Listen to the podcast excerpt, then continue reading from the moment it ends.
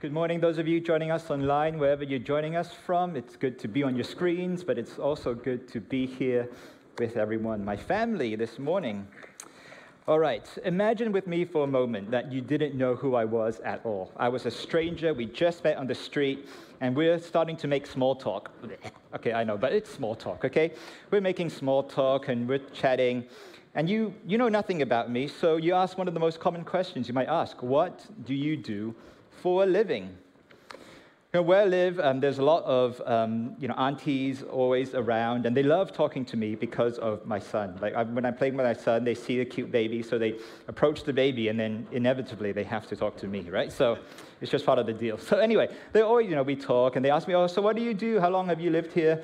All that sort of boring stuff. Um, so whenever I tell them I'm a pastor, the reaction is always, 唔系啊嘛，你系牧师。It's like, what? You are a pastor? No way, I don't believe it. Actually, this is quite often the reaction I get when I tell people I'm a pastor. They think, they think things like, but you look so young, right? Thank you very much, of course, right? Um, you don't look like a pastor. You don't sound like a pastor. You don't act like a pastor. You know, I would have thought you were a male model or something like that, right? But not a pastor. All right, I understand, it's okay. In our local Hong Kong context, right, there's a certain expectation of what a pastor is supposed to look like. I'm going to try to say this respectfully, okay? They're normally men of a certain vintage, okay? They wear these old school suits and they act kind of boring. They're rather sensible people, right? I, on the other hand, am still sometimes mistaken for a university student. No offense to university students out there. I'm prone to say slightly cheeky and act in slightly cheeky ways sometimes. That's just who I am. But it just goes to show, right? For better or worse, there is some sort of expectation as to what a pastor is supposed to be like. But why don't we zoom out for a minute? What about just being a Christian in general? What expectations are there? What reactions have you faced when you've told people, yeah, I'm a Christian, I'm a follower of Jesus? Maybe, hopefully, mo- most of us, it's been, yeah, I can see that. You know, I can see that you're a Christian. But maybe perhaps also it's been times just, what? No way. You're a Christian? We're continuing our series through Paul's letter to the Philippians, and we reach a very challenging passage in the letter today. But it's also a challenge, I hope, that we can rise up as this church, but as just as Christians in general together. I mean, after all, we've named this series an alternative society, so it'd be pretty pointless for us to keep speaking on this topic week in and week out for the how many? I think we're in this for the next few more weeks at least. If it doesn't actually have an effect on how we live, if it doesn't shape us to be the society that God has called us to be. And so, understanding this passage today is going to be key part of that. And as we look, especially as our society, in our city, in our church, I mean, this is my home. Hong Kong is my home, born and raised here. Often we are Hong Kongers even refer to this place that we love so much as Hong Kong, right? It's got the best food, it's got the best views, it's got the best everything. We love our city. But all of us have at the same time also experienced what it's been like to live here in this place. And one of the most heartbreaking things that we have seen is the disunity that's happened amongst our citizens. Over the past years, as I've been talking to people on the street, as I talk to the, you know, the person that's serving me food at the restaurant, the taxi driver, the person sitting next to me on the minibus, whoever it is, all the uncles and aunties, what I really sense and what I hear is a, a deep sadness Right? The reaction is always like, 香港以前唔系咁嘅. Hong Kong never used to be like this. Our city has changed so much. They say things like, you know, I never used to lock my door, but now I'm even afraid to go out at night. People have become so rude and selfish. Don't you think so? Like everyone on the street right now only cares about themselves. Never used to be like this. Or within families, you know, I've heard so many stories about people, my children, my son, my daughter, they won't even talk to me anymore. I don't even know what I've done wrong. And these sentiments of disunity have even crept into the Christian communities, into the churches, and yes, Let's not be naive, church, even right here at the vine. And it's definitely had an effect on us. The church in Philippi, who Paul's writing to, was also facing similar challenges of disunity. As persecution and uncertainty rose up in the city, the church began to be divided as to how they were supposed to navigate through this challenge. And within the church, there became attitudes of distrust, of self seeking, and, and as to wondering whether or not God was really going to help them through this tough time. In fact, in Philippians chapter 4, we see two church leaders, Euodia, two women church leaders, Euodia and Syntyche. They had such a big argument with each other that it threatened to tear the church apart. And Paul, having seen the destructive power of disunity at work in the church in Rome, that he also loved very much, was trying to encourage um, the church in Philippi not to go down the same path. So, why is this passage important to us? Well, we as a Christian community, we as a church, are at a point in this city that sits at the crossroads of history. Like I said, we're a church that has seen the disruptive power of re, um, disunity rip through our communities, and we have a choice to make.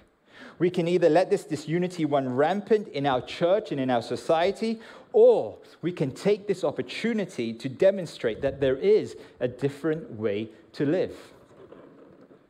There is an opportunity for us to demonstrate who we are as Christians, not just through as our individual conduct, as important as that is, but rather through how we remain united through the toughest of times.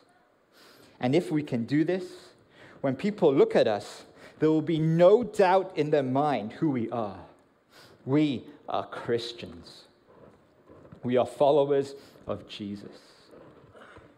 So we're going to read today's passage in a moment. Um, it might sound familiar because Pastor Andrew spoke about this passage in the introduction to this series.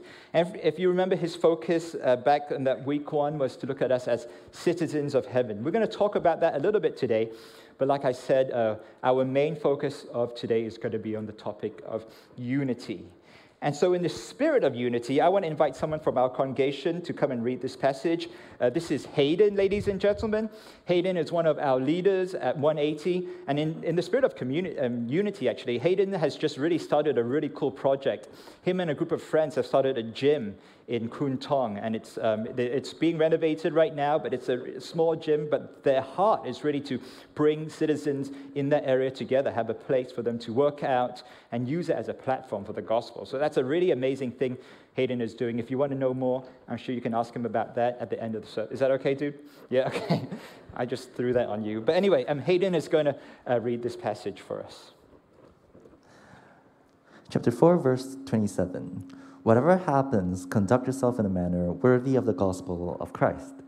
Then, whether I come and see you or only hear about you in my absence, I will know that you stand firm in the one spirit, striving together as one for the faith of the gospel, without being frightened in any way by those who oppose you. This is a sign to, to them that they will be destroyed, that, but that you will be saved, and that by God for it has been granted to you on behalf of Christ not only to believe in him, but also to suffer for him, since you are going through the same struggle you saw I had, and now hear that I still have. Thank you, Hayden. So, as Pastor Andrew have already explained to us, right, the city of Philippian, the city of Philippi, sorry, was a Roman colony, which meant that the church in Philippi was a church living in an environment that was extremely hostile to their faith. And as Paul once again finds himself locked up in prison, he writes to these group of he writes to this church, these group of Christians, not to ask for help, but rather to thank them and to encourage them and to remind them about the importance of unity in the midst of the challenges they're facing. This is a community that Paul loves deeply. And he really wants to go and visit them, visit them someday. He talks later on about, you know, one day, really soon, I hope, and I come, I'm going to see you face to face. But he doesn't know for sure that that's going to be able to happen. There's a whole bunch of stuff that could happen to him right now since he is in prison. I mean, he might continue to be in prison, he might be sent away somewhere else. There's a chance that he might even be executed. And so, one of the first things that stood out to me as I read this passage were the words right at the beginning, where it says, Whatever happens. Whatever happens. One thing clear over the past few years is that we literally, right, we have no idea what's going to happen in the future. The events we've seen unfold in Hong Kong and around the world would have been so hard, even for the most perceptive of people, to be able to predict. And that's just on the micro, on the macro level, right?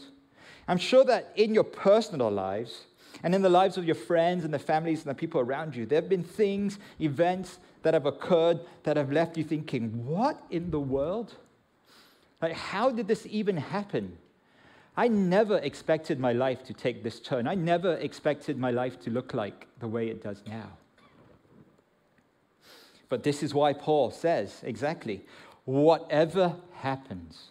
And I think the encouragement here is this whatever happens, it shouldn't change our faith in Jesus. It shouldn't change the fact that we should live lives worthy of the gospel. Whatever happens, it shouldn't threaten to tear our unity apart. You see, there's a real danger we often fall into. When things get tough, right, we begin to give ourselves excuses. We begin to say things like, man, you know, things are just kind of busy and crazy in, in Hong Kong right now. And I'm kind of busy. I'm just going to wait until things calm down a bit until I get really serious about my relationship with Jesus. Or perhaps it might be like, there is no way I'm ever going to talk to this person or that person ever again. Have you heard what they said? Do you see what they post on social media? I'm never talking to that person again. We begin to say things like that. But what is Paul teaching here? Paul is teaching us that we must try hard not to conduct our lives based upon situations and circumstances, but rather, as followers of Jesus, our goal is to be shaped by the kingdom of God. Whatever happens, listen, conduct yourselves in a manner worthy of the gospel of Christ. This little phrase, conduct yourselves, also as Andrew told us in introduction, is an unusual phrase, but it's packed with meaning, right? Its meaning is actually um, act as citizens, right? As citizens. We are followers of Jesus and we have a high obligations as citizens. Citizens of what? Paul tells us straight up, Philippians 3:20, that our citizenship is in heaven. Ultimately, that's where we belong. That's going to be our eternal home when someday this earth is restored and renewed by God. And so, as we live right now in 2021, not knowing what's going to come in the future, with lots of uncertainty, maybe a bit of anxiety, as we go about our lives filled with work, relationships, engagements, children, marriage, birthday, death, migration, whatever happens, we cannot forget first and foremost who we are. And we are citizens of heaven, which means there's a certain way we have been called to act, to treat each other, to conduct ourselves. A way that looks far different from the rest of this world. All right, that sounds like a lot of pressure, right? How are we supposed to do this? Well, here's the thing if you try and do this by yourself, it's not going to work. You can't do this by yourself. And maybe more importantly, you're not supposed to do this by yourself.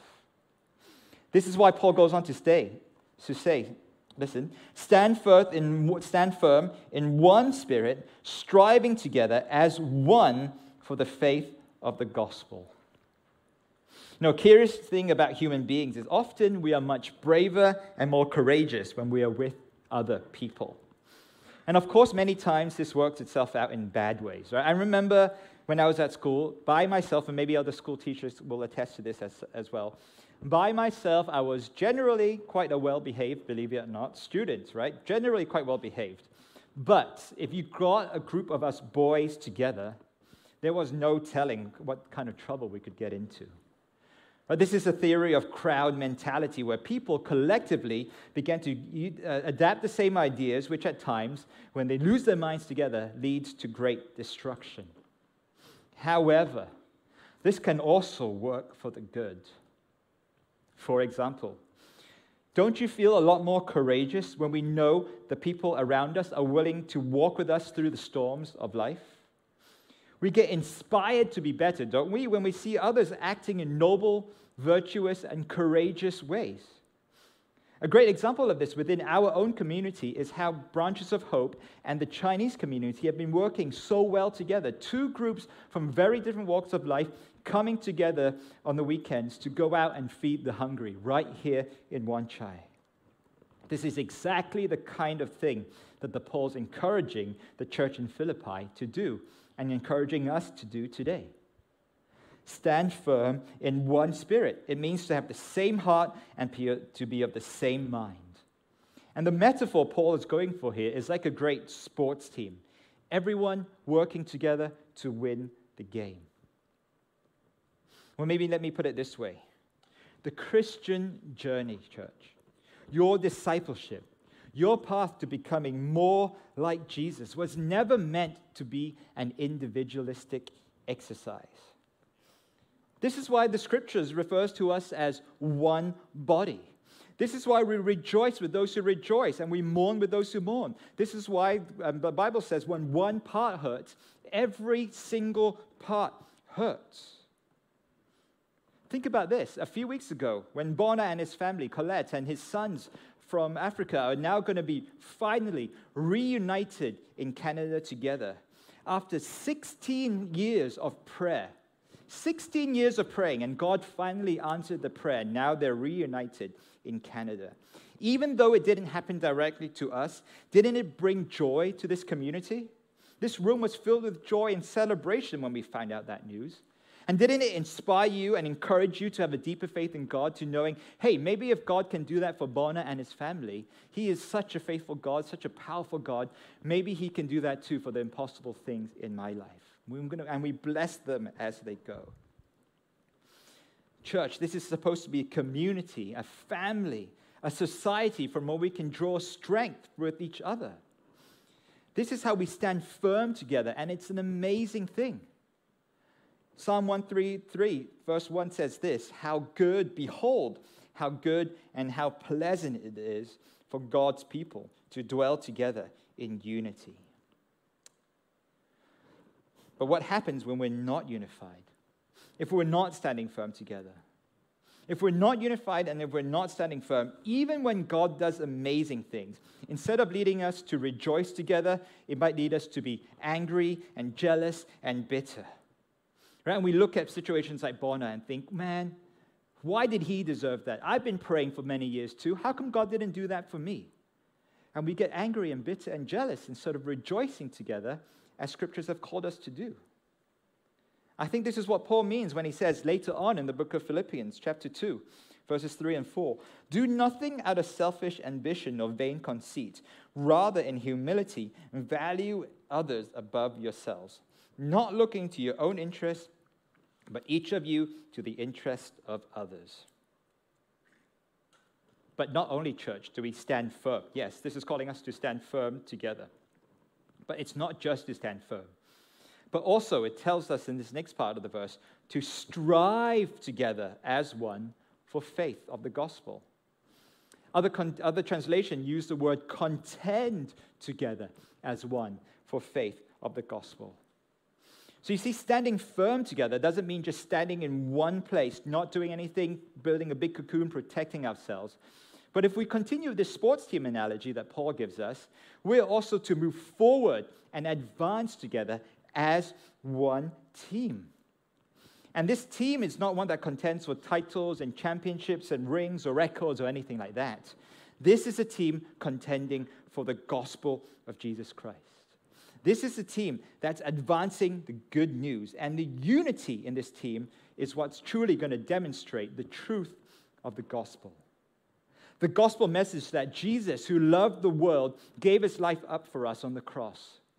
That his blood reconciles us with the Father, opening up a new and radical way to live. That on the third day, Jesus rose again and he's alive and reigning on his throne.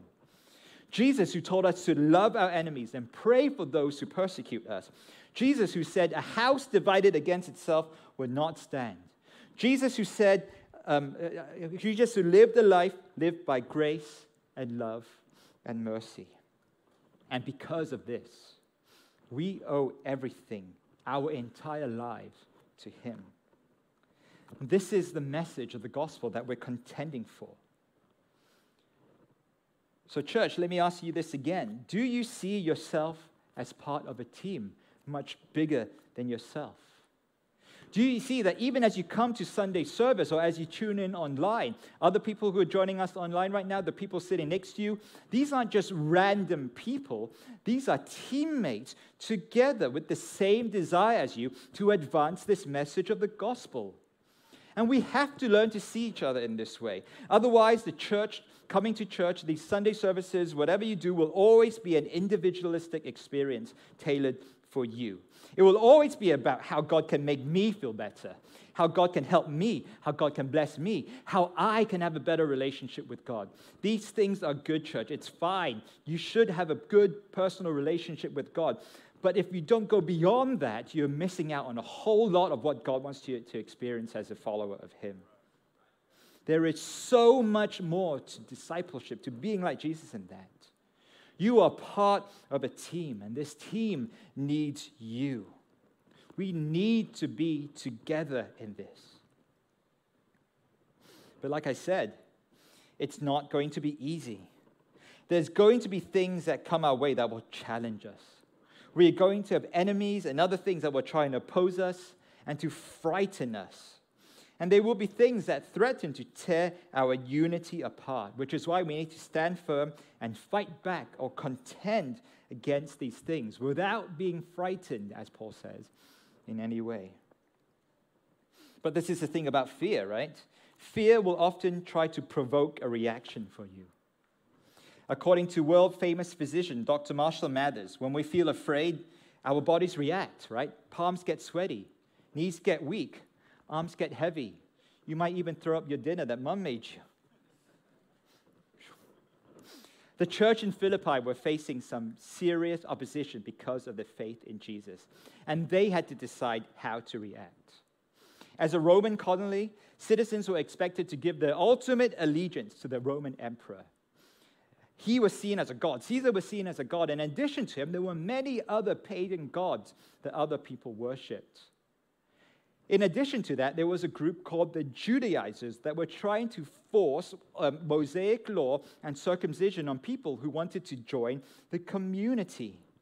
And of course, in addition to all of this, were the spiritual forces of evil literally hell bent on stopping the advancement of the gospel.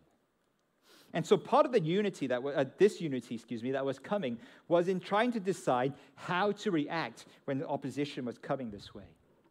Some of the church were wanting to give in and hide away from the dangers, and others were saying, no, we need to fight on, we need to contend. But how about us today? What are some fears that we have in Hong Kong when it comes to advancing the gospel? What kind of opposition do we face? And the bigger question is in the face of this opposition, how are we going to decide how to react? Our city right now, we still have the very precious gift of the religious, um, of the freedom of religion. And so perhaps many of us haven't really experienced what it's like to be persecuted because of your faith, in the same way that Paul and the church in Philippi were experiencing. But just personally speaking, right, I'd be lying if I was, I, w- I would say I wasn't worried about that this might become a future reality for us here in this city.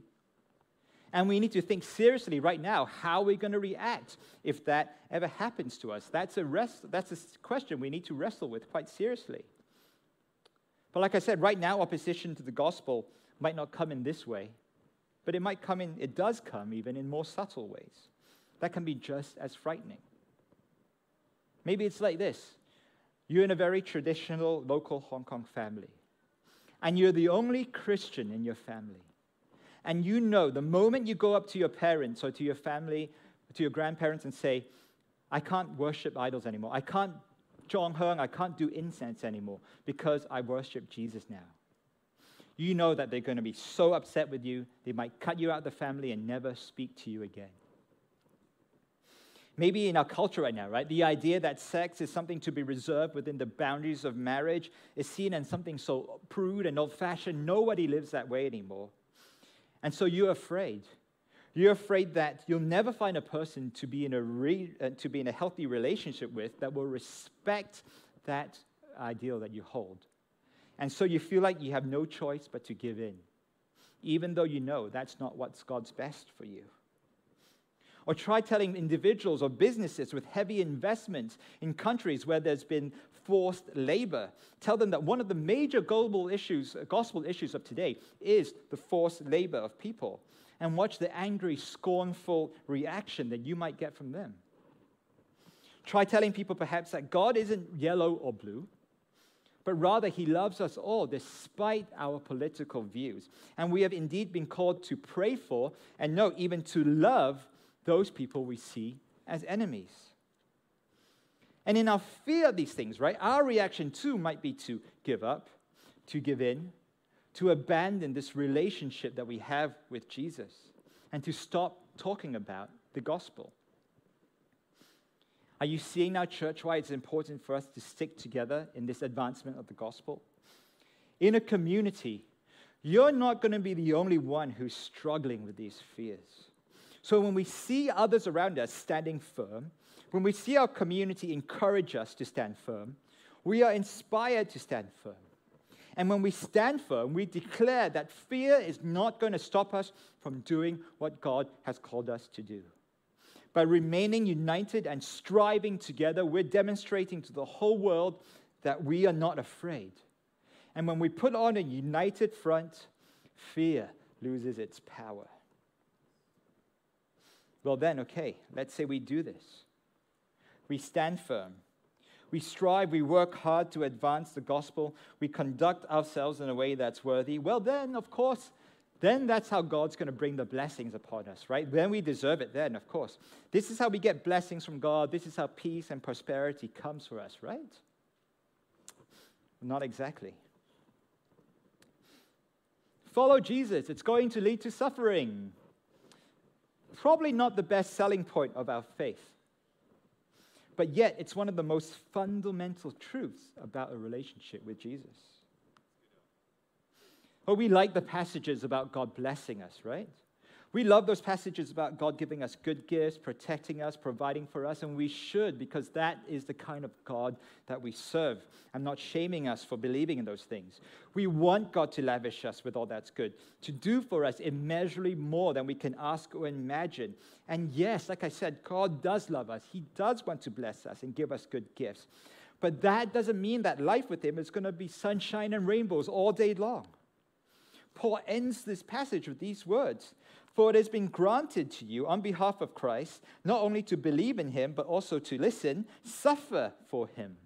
Since you're going through the same struggle you saw I had, and now hear that I still have.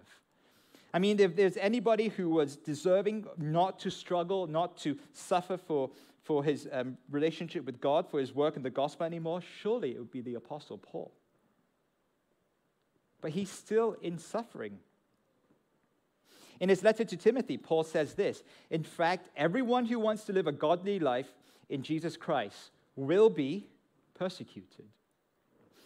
Jesus himself, the one we're trying to be like, the one we're trying to model our lives upon, the one we're trying to follow in his footsteps, says it this way If they persecuted me, they will persecute you as well. In this world, you will have trouble. Everyone will hate you because of me.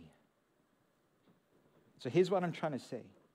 If we want to believe that Jesus is going to bless us and give us good things, then we're also going to have to accept that suffering and persecution is part of our journey with Him. And of course, nobody likes suffering. And don't hear me wrong, I'm not teaching us, I'm not calling us to go out and seek ways to suffer right? That's not what this passage is seeking. But what it is saying is that suffering is bound to come sooner or later if we are loyal to Jesus. So, why do we spend so much time making our lives so cushy and comfortable to avoid any kind of suffering at all when perhaps suffering in the name of Jesus is a sign that we're actually doing something right for Him. Again, please don't misunderstand me. I'm not talking about all suffering here. There is the kind of suffering that just comes from the fact that we live in a sinful and fallen world. Random tragedies that happen. People get sick, people die, sickness and disease, tragedy. These things are horrible, and those things are not from God. There's also the kind of suffering that comes from the consequences of our own sin. And those are just normal things that happen that you have to bear because of our sin. Those, that suffering comes in that way too. But what I am saying is this as we work on our unity, as we push back the darkness, as we proclaim the gospel, that is going to cause us to suffer because it's going to be out of step with the world and it's going to cause tension amongst ourselves. But look at it like this way, in this way, as Paul teaches us. This is exactly the kind of suffering that Paul describes God has granted, gifted is another way to translate this, us to walk through. This is a gift from God. What Paul realizes is that in the battle for truth, battle scars are going to be inevitable. And it's easy to take suffering for Jesus as a sign that something is going wrong, to interpret persecution as a signal that God wants you to stop, when exactly the opposite of this is true. So here's the challenge, church. Here's the way we demonstrate that we are truly an alternative society. Here's how we demonstrate that the God we serve is the one true God. That when persecution comes our way, that when suffering becomes because we are wholeheartedly devoted to King Jesus, we as a church are unflinching, unmoving, and united. We stand on the shoulders, church, of people like John the Baptist, or people like Paul and the apostles, early church fathers like Polycarp, missionaries like Hudson Taylor and Liang Fa, who was the first Protestant Christian in China, preachers like Dr. Martin Luther King Jr., and many more. These know what it, knew what it was like to stand firm in the face of persecution, to inspire the communities to do the same. And if the church is going to continue the work of advancing the gospel, now it's our responsibility to keep on doing this, no matter what. And finally, this is important because it's not something we can take lightly because the consequences of this are great. It doesn't just impact our time on this earth right here, right now, but rather there are eternal consequences to whether or not we act as a unified church in this way. Look back at this part of the passage with me one more time. Philippians 1, verse 18, the second part. This is a sign to them that they will be destroyed, but that you will be saved, and that by God. The things we do on this earth, some of the things we do on this earth, have eternal consequences, church. And what scripture is telling us here is this that by the church working as one team, not being afraid of persecution and suffering, moving forward, advancing the gospel, it will serve as a signal to the rest of the world about what happens to those who are not on God's team, who are not on Team Jesus. They might not realize it yet, but their fate, it says, is destruction. And again, this is one of the hard truths we have to embrace. The Bible, scripture tells us very clearly anything that is an enemy to God will one day end in death and destruction and eternal separation from God. But for those of us on God's team, for those of us who remain brave and loyal to Jesus, because um, and, uh, brave and loyal to Jesus, it tells us that one day the whole world is going to acknowledge Jesus as Lord. Every knee will bow, every tongue will confess that Jesus Christ is Lord one day. And our result is salvation and eternal life with Christ forever. Paul realizes this, which is why, in some ways, if you read through the book of Philippians, he says some outrageous things. He says things like, For me to live is Christ, and to die is gain. Because he knows for sure that his citizenship isn't part of this world. He knows that even if he dies in his advancement for the gospel, even he gets persecuted to the point of death, he gets the amazing privilege of seeing Jesus face to face. And so, this is how God is using us at the church. A unified church advancing the gospel is literally the way Jesus wants to use us to save the world. People within the church are going to be encouraging each other to keep fighting the good fight. And for those of, those, those of us, people out there who don't know Jesus yet, they get to look at the church and this society and how it functions. And they see people living in an alternative way.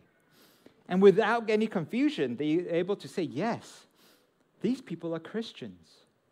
Look at the way they treat each other. They're not like others, they're always kind and honest and honoring. This is a group that's remained firm even through the toughest of times. Anything you throw at them, it doesn't seem to faze them. These people love each other sacrificially.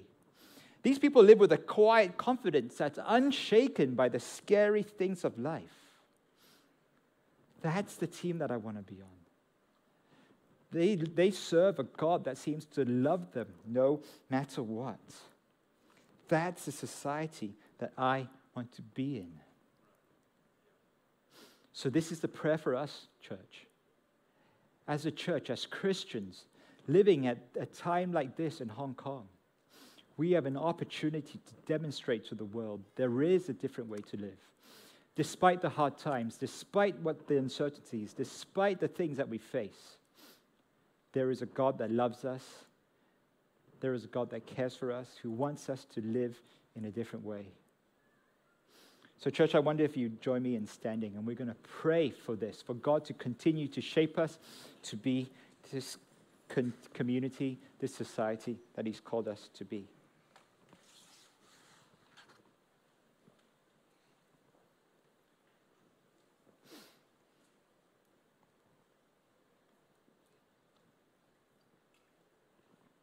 So, Jesus, as we talk about this, and I know even in my own heart, as we, as we think about these things, as we think about the topic of unity, it's not going to be easy. And I confess, even in my own heart and uh, my own mind, there are people who, right now, I'd rather not talk to, who I disagree with so much that I feel like I'd be fine if I never saw that person ever again and just forget about them. I don't care what happens. But Lord, you have called us to be different. And amongst these wounds and these scars, Father, yeah, first I do pray for your justice to come. But that's up to you, Jesus.